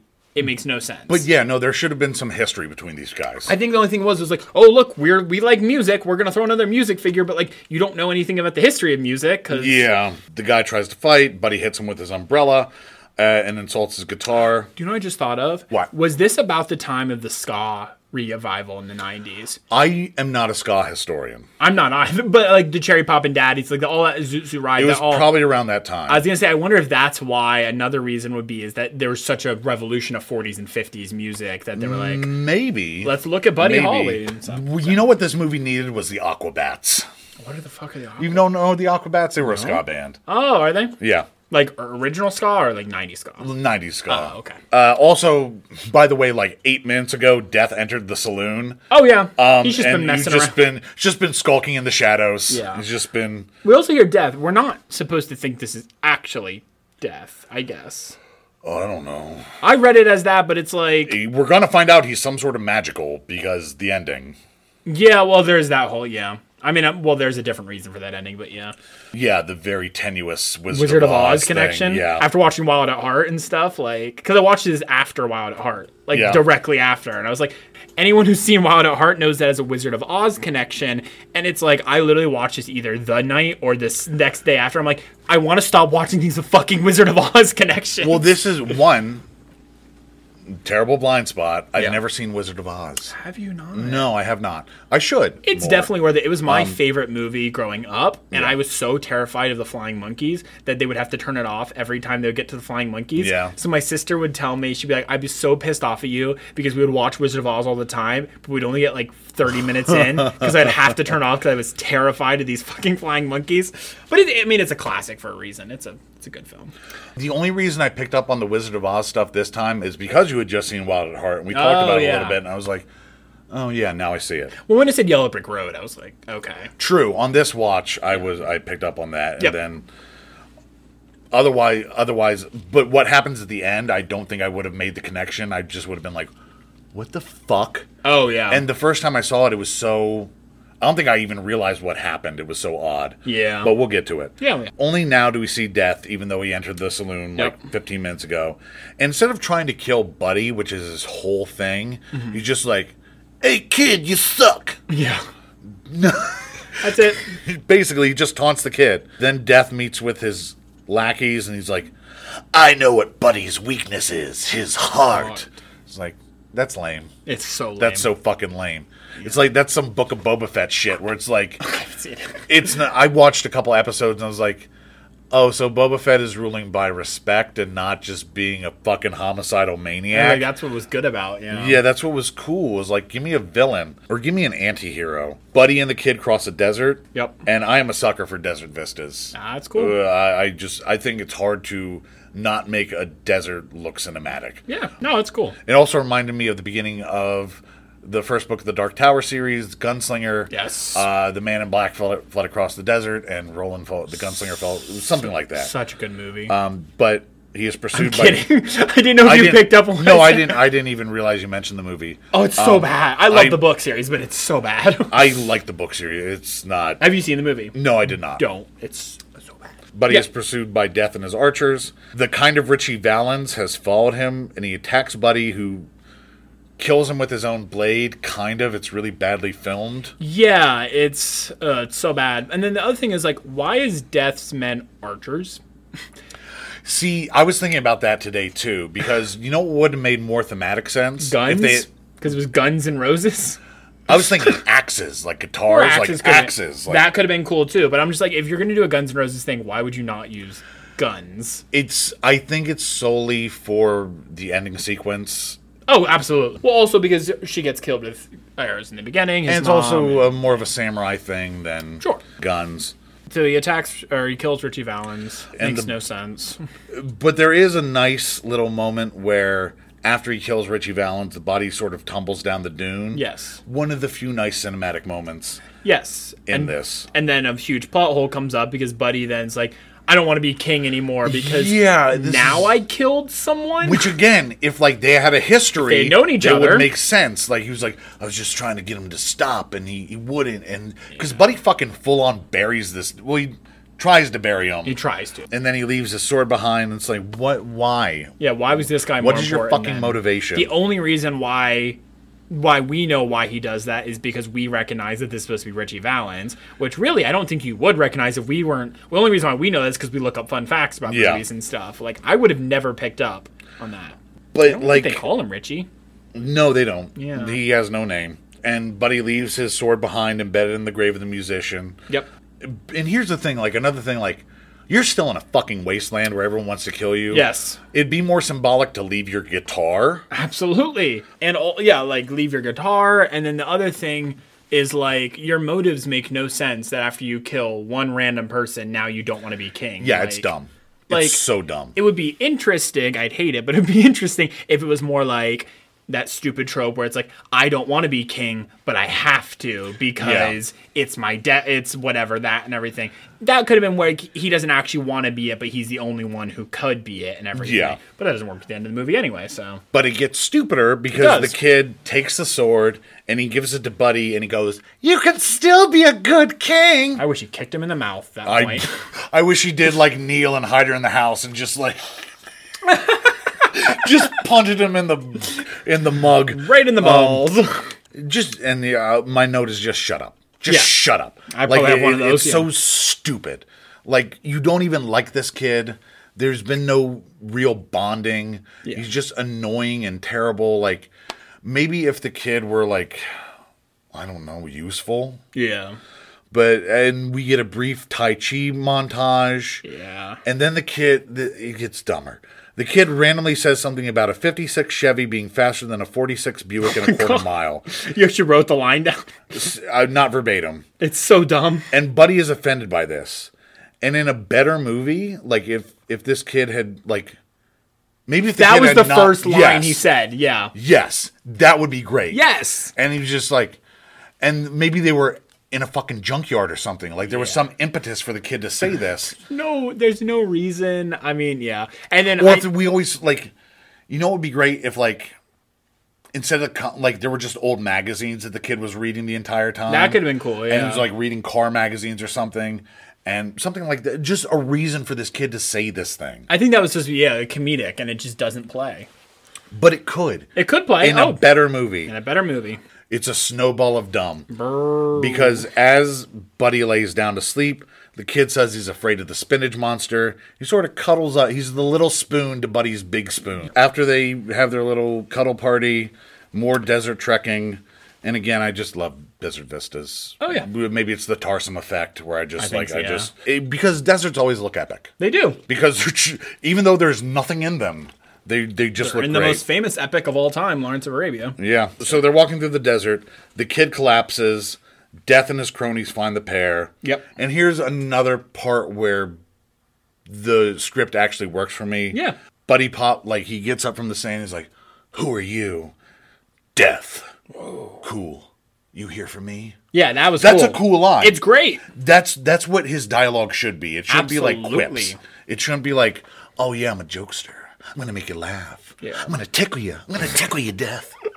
Ah, hello, hello, Tog Tog. Yes, I like being tickled too. Oh, God. If anyone's tickling, I just want to say, just. I just think throwing it Albert's becoming my arch nemesis of this Oh, podcast. no. Albert just wants to be loved by everybody. Albert takes out personal ads. Every time you see a personal ad in a newspaper, it is from Albert.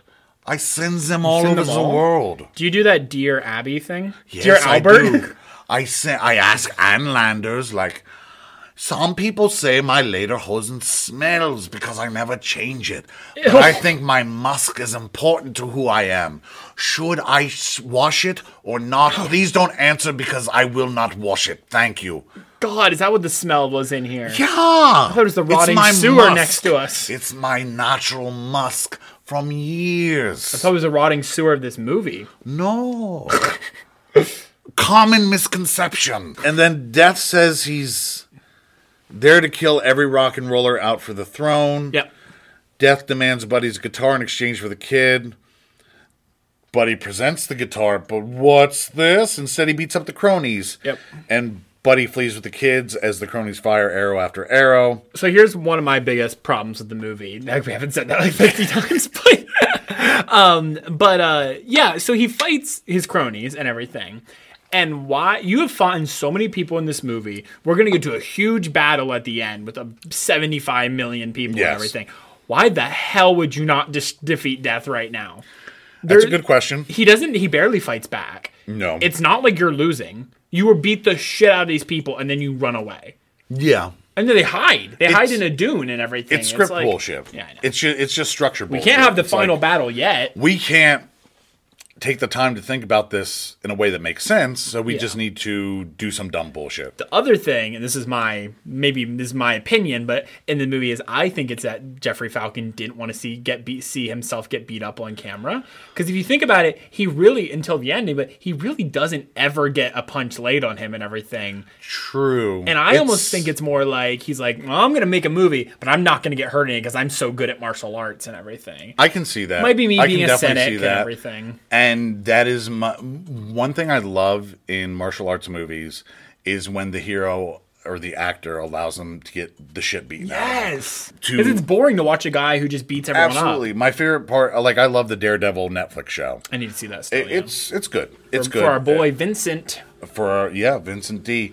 But Charlie Cox as Matt Murdock Daredevil gets the fuck beaten out of him, and Is, he's is he a stunt artist? Stunt act- Like, does he do a he, stunt? he stuff? does a lot Really? like, and there's great action choreography That's in that show. But like and he's so good at acting like be i love when heroes take damage. Yes. uh, another brief side thing i mentioned cynthia rothrock earlier who Yeah, jeffrey falcon that was, worked. uh, she's a lady uh, martial artist who worked a bunch in the 80s did Great, yeah. stuff in the hong kong.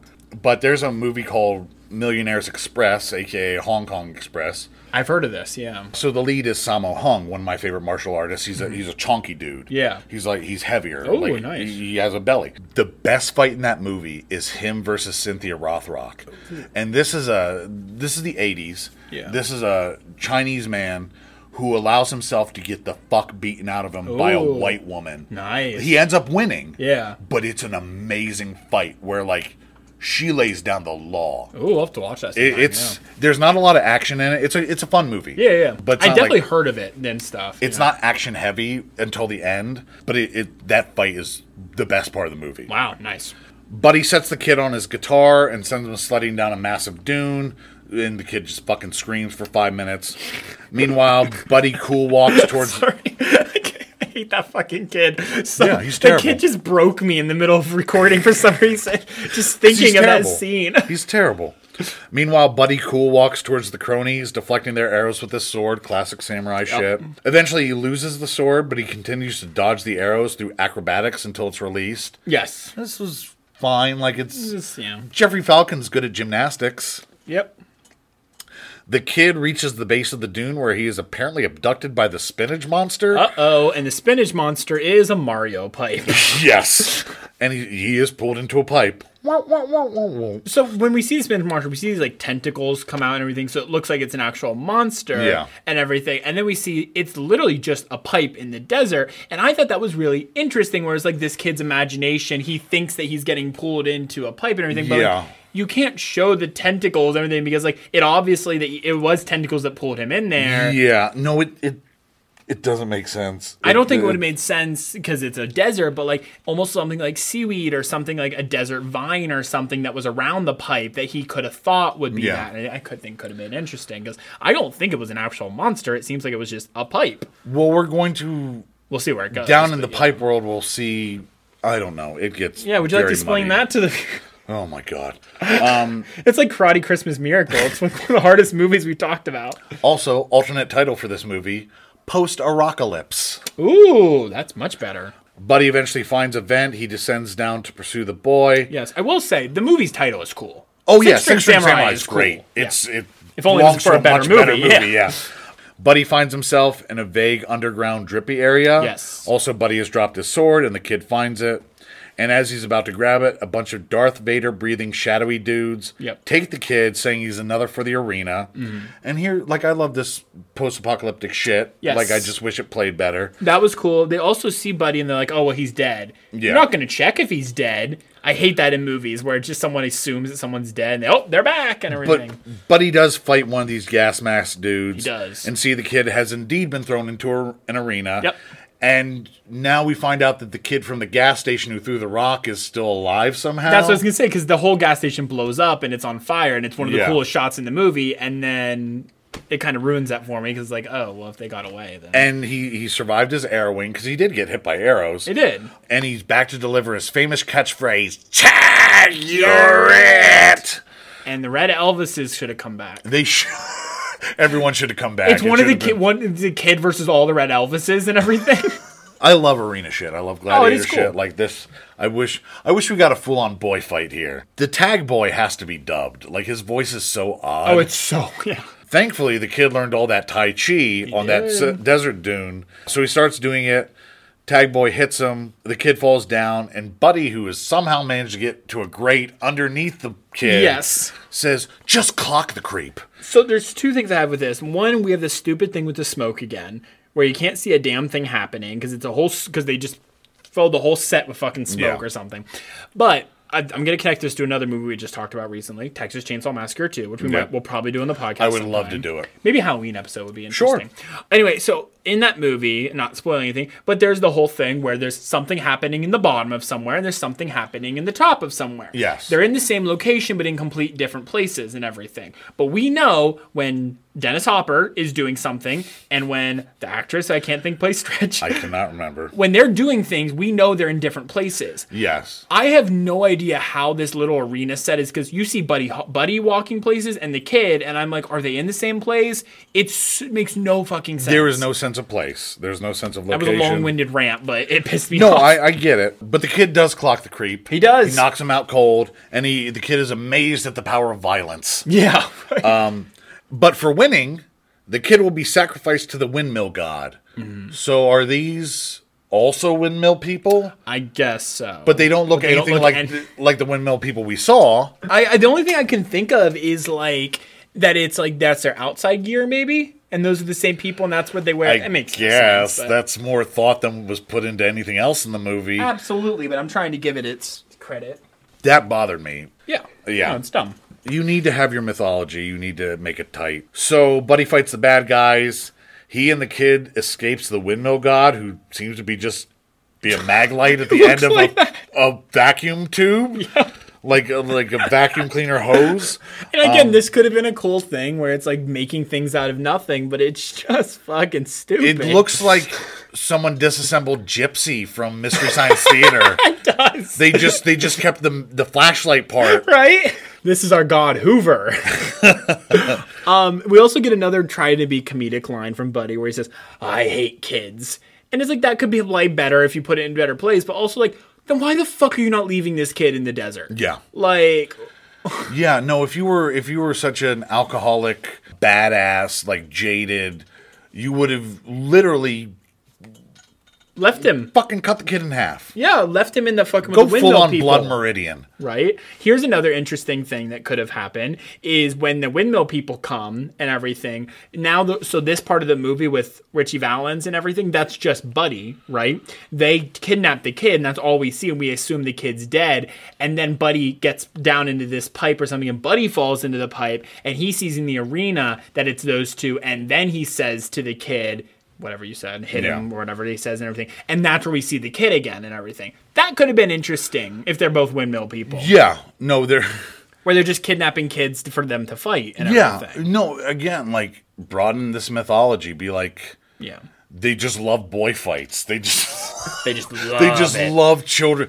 Every day's a children crusade for the windmill people. It's also a sausage fest in this movie. There's like no wo- there's like two women I think in the whole movie. There are not many. You're right, and usually I clock that, but this is a very male centric movie. Very male dominated. which it's a homoerotic masterpiece. it is. It's a master something. Jeffrey Falcon's not a bad looking guy, I guess. No, he's fine. If you like Buddy Holly, If you, if you like, that's people- where your kink is.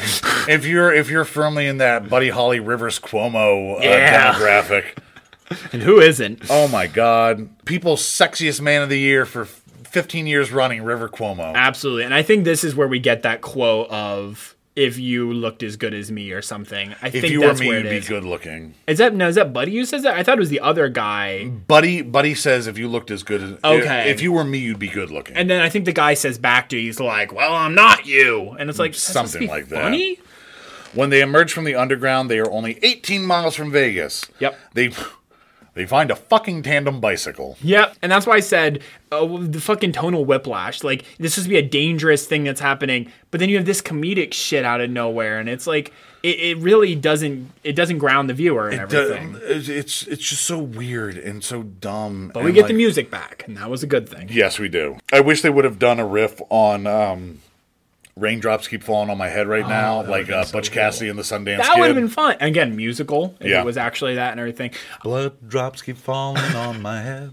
I also That's asked. why these Russians keep turning up so dead. I also was gonna say, it's like, do we ever get an explanation of the umbrella? And I guess it doesn't really need It's just one, but it's uh, like, to keep the sun out from the desert. oh, so he doesn't get heat stroke and it's stuff. more a parasol. yeah, it is. than, uh, it really is. But it's cool. It is cool, and again, I think it's an El Topo homage. I think so. Yeah. Um, They slowly, very slowly head towards Vegas, passing by a bunch of wreckage and hearing on the radio about Russian soldiers. Uh, soldiers which they immediately run into. yes. They are told they can't get into Vegas without papers, and dozens of Russians pop up from the landscape. They soon charge Buddy. Yep. Buddy tells the kid to flutter away as the kid begs him not to go. And I have a feeling that you hated this action scene. Yeah. For all the reasons mentioned before. I yeah, I really, it's boring to watch someone just slice past guys and not even fight, but again, this is very classic samurai. and I didn't know that. And stuff, so Uh, so I enjoyed it, and like even, and it's taken me a long time to get to this point Yeah. because I I cut my teeth on the Lone Wolf and Cub, which are very exploitation. They're very grindhouse. They're very bloody. Some of them are, but again, classic Japanese samurai, like a lot of Kurosawa. It's just I'm going to swipe you across the belly and you're dead. That's There's gonna true. be no blood. You're just going to fall down. yeah, and I think I was more okay with. I've seen a good amount of Kurosawa as well, but um, like Seven Samurai is great and everything. Yeah. And I think a lot of that for more for me was like you could actually see that like, Kurosawa obviously is a visionary director. He Yes. knows how to direct an action scene, and Lance Mungia, believe it or not, does not. No, I mean, The Crow Four might be amazing. it I probably is. Say I've seen I, it. I can only assume that it's the best of the franchise. Do you think Jeffrey Falcon's in it? I he plays Buddy. Lance Mungia only makes movies about Buddy Holly analogs. Also, I, I, I have I don't think- maybe I've seen The Crow. It's probably been a while, but but like, why would you make Crow two after the terrible things that's happened to Brandon? Well, I don't think they were planning on that happening again. No, I guess not. But I just thought that would be a movie you wouldn't make a sequel to. I guess probably because it made money, Probably. and everything. That's But, um, I assure you that's the reason. yeah, I know it had to be. So Buddy slaughtering the Russians. Yes. And here what I also liked is now we're seeing the myth in action. Like he can slaughter 200 men. He should have done it while playing his guitar. He should have been like strumming with one hand, even Oh, though that's so not how cool. guitars work. Yeah. It'd just be no chords, just strumming. Brad, if he did that, it would not be the most plot hole thing in this movie. He keeps fighting. Uh, he's stabbed in the back, but he keeps Yes. fighting and seems to kill all the Russians. But he's a bit worse for wear. We also know now that there are guns and stuff because the Russians have guns and they say where are the bullets and everything. and we it's, ran out of bullets like all these years ago, which I appreciate that. Yeah, That's that's makes sense. that's true. Yeah. Kid makes awful noises. this kid may be the most annoying character in film history. He's up there I can't He's think of there. anyone who I maybe Jar Jar. Again. I could watch Jar Jar. Though, watch I the know. Babadook. I haven't seen Babadook yet. I know, but watch Babadook, and that kid is. Is it good? The movie? I know The, people the like movie it. is good, and again, the kid in that is annoying with a purpose. Yeah. but it's still really hard to watch. Yeah. Oh, also, the Russian general or whatever says that uh, he hates rock and roll, which Yeah. is why he's keeping people out of Las Vegas. And he prefers folk music. Yeah, that, Uh, that was cute. I, I enjoyed that. So Buddy collapses. The kid goes to him, and the kid is dragging Buddy down the road. Yes. Then he goes back every so often to drag the guitar and the sword. And since you brought up the rock and roll thing, the other thing that I had with Elvis and everything is like he's saying, I want to keep rock and roll out of Las Vegas. Well, Elvis was the king of rock and roll. Yeah. So, like, and maybe that could be that thing and everything. And again, the director and the writer um, were talking in an interview or something that I read where he was like, this whole movie is a metaphor for the birth of rock and roll. And that's fine. That's Is what they it? that's what they said. And well, uh, again, I want to Because the metaphor that. is super fucking muddy. Oh, the metaphor is aw- awful, and we'll talk more about it at the end because I have more to say with the ending and everything. But I just kind of wanted to bring that up too. But yeah, that's what they say. It's a metaphor for. But and then this kid dragging Buddy a little bit and then going back. Like again, nice scene. Oh yeah, Wish there was a better movie around it. absolutely. Death and his cronies are still in pursuit. And this is also where I wrote. So if you could take all these comrades down, why the hell would you not fight Death and his gang? Yeah. like No, except for movie. Except for movie, yeah. He read the script and he knew what he had to do. uh, the kid and Buddy are close, and we get our first glimpse of Vegas, which I love this retro futuristic. Like it's all like spires and domes Yes. and like very Jetson shit. Do you want me to make you sad? Sure. It's literally the Emerald City from Wizard of Oz. It's I an figured. exact copy of it. Is it? Yep, and that's what I was gonna bring up at the end was the whole the whole thing is it's an exact. I'm not surprised. I'll show you it during our break and stuff. Sure. but yeah, it is the exact copy of Emerald I'm not City. surprised at all. No. A little. Uh, I'm disappointed. Just oh yeah, absolutely. Like even I didn't expect it. Like it was. It's so. I knew when you said Yeah. that about um that you that how cool you were. Like I was like, oh, I don't want to disappoint him, Oh, but wow. yeah, it's Unfortunate. like almost a carbon copy of it. It's pretty close. yeah. I mean, it's not Las green, Vegas is but stretched out a little bit It more. it's a is, bit more vertical or horizontal. The cronies catch up. Yep. They demand Buddy's guitar again for whatever reason as surrender. Buddy shouts for the kid to keep going for some reason. What the fuck's this kid going to do? that's what I really. What is the kid's plan? like, Buddy approaches the cronies, leaving his sword behind. Death emerges, and Death challenges Buddy to a guitar competition. Yup. And I wrote here, this is the first interesting thing I think that's happened. And I was like, this could have been the original scene or something with their fight and everything. This is it's like, a cool idea, but it's not. Oh, it's not done well. They No. don't do like it should be like a really intense like. All right, we're gonna play riffs, and like anyone who hits a sour note, like that's your fucking cue to hit them. Yes. And I this is again where I talked about in my notes about like how this could have been interesting if it was a musical and everything and like that kind of thing. Here's the other super fucking dumb thing about this scene. Yeah. Death is playing 80s metal. Yes. Buddy is playing surf music. I was just gonna say yeah, he's playing the Beach Boys. he's playing Dick Dale. Or that too, yeah. He, he's like he's not playing Buddy Holly rock and roll. Yeah, like- which is honestly not that interesting. Great music, but it's not like yeah. it's not super energetic. It- it's- Every day. It's, can you imagine if that's his that and everything? And then Slash would go, "Ah!" yeah, no, he's playing surf music because it's a lot more energetic and engaging. But it's like that's not Buddy Holly. No, like, it's, not at all. Granted, like because Buddy Holly was such burgeoning rock and roll music, they were just learning how to steal it from the African Americans. Absolutely. So like it, w- it was. I still enjoy a lot of it, but it's not.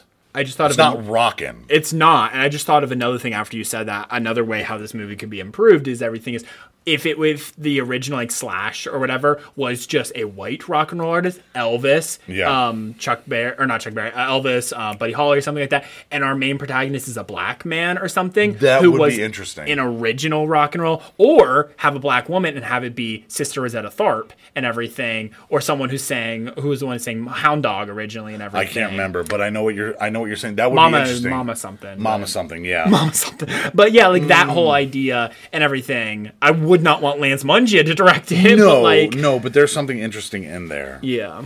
Again, this movie has such premise and everything. Yes, it does. The kid grabs Buddy's sword and charges. Death just gets tired of Yep. the riff off and commands his cronies to fire arrows at Buddy and the kid.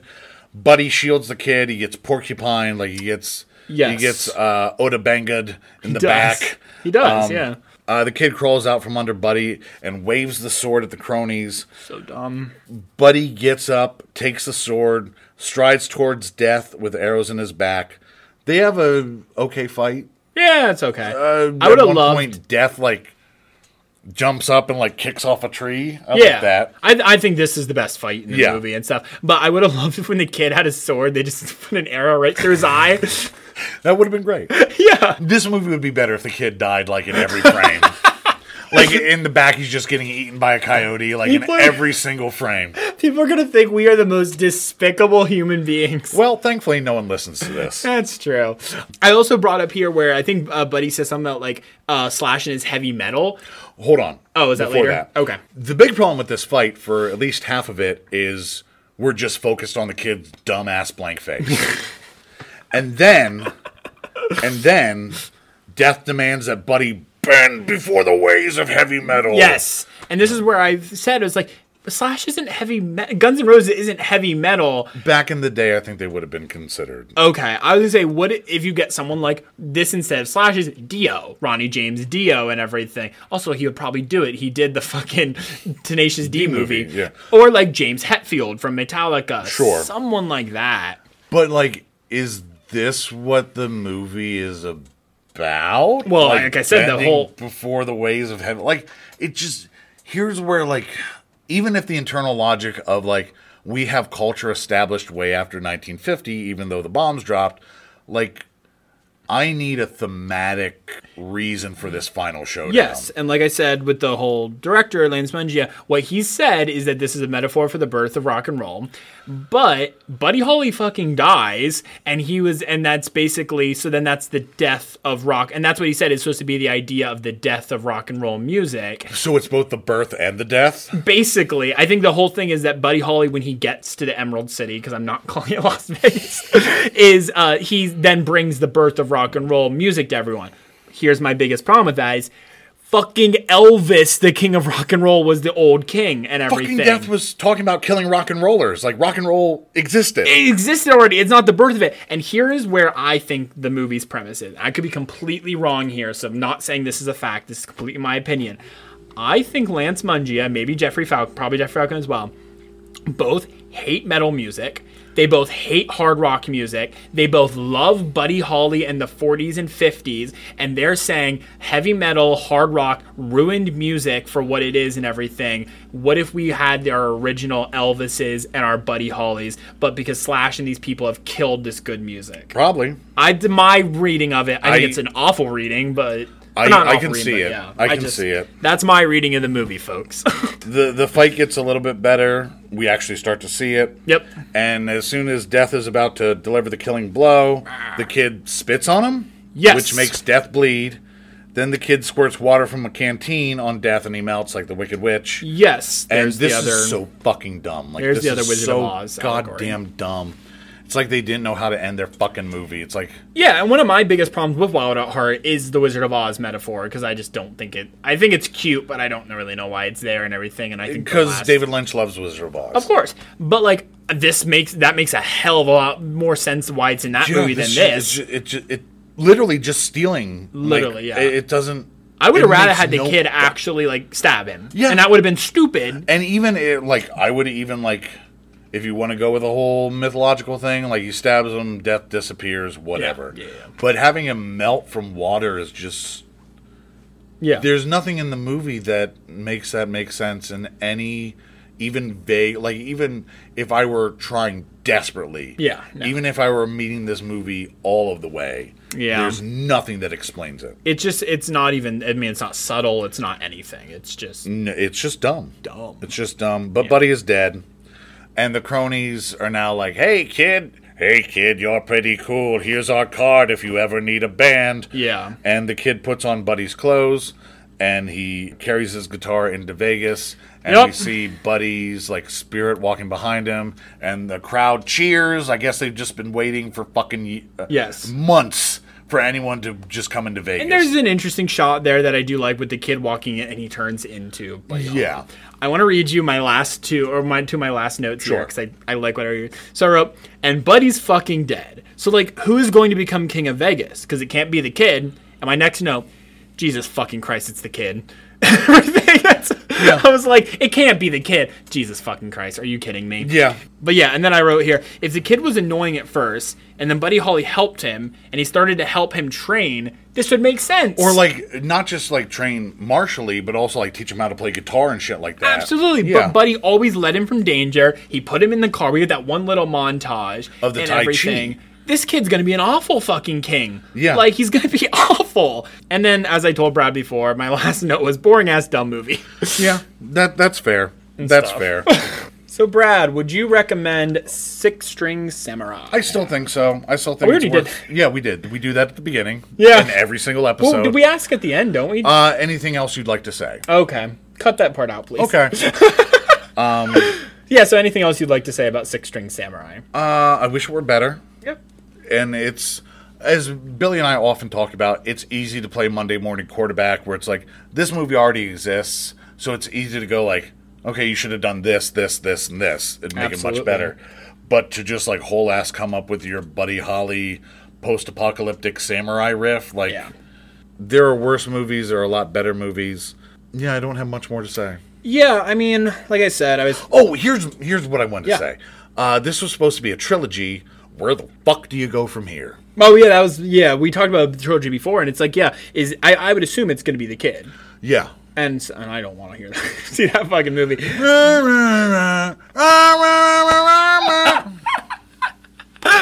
Bang yourself, bang yourself. uh, sorry, I probably blew that. That's okay. I can fix Um, yeah, I would say like again, there's a lot of stuff with it. The biggest thing, and I think the reason why I was so mean and on this review and everything is because there's so much pre- there's so much it. It's such a cool idea. It's such a cool idea, and I just wish something could have done with it. Yeah. Um, and stuff. So But that's why I got relegated to the dustbin of history and no one talks about it much anymore. it did, yeah. So I don't think we are deciding completely what we want to do next week yet. We're hoping that Billy will be back in town. We want to talk about Ian will be hosting and he'll be bringing on Theater of Blood. Theater of Blood, my favorite movie. Um, if not, we might be doing Repo the Genetic Opera with another, another of uh, Ian's friends. Friend. And if neither of those are available, we might be doing My Son, My Son, What Have You Done? yeah, so we have a lot of options in the We future. do. Thank you for listening. Love you, Connie.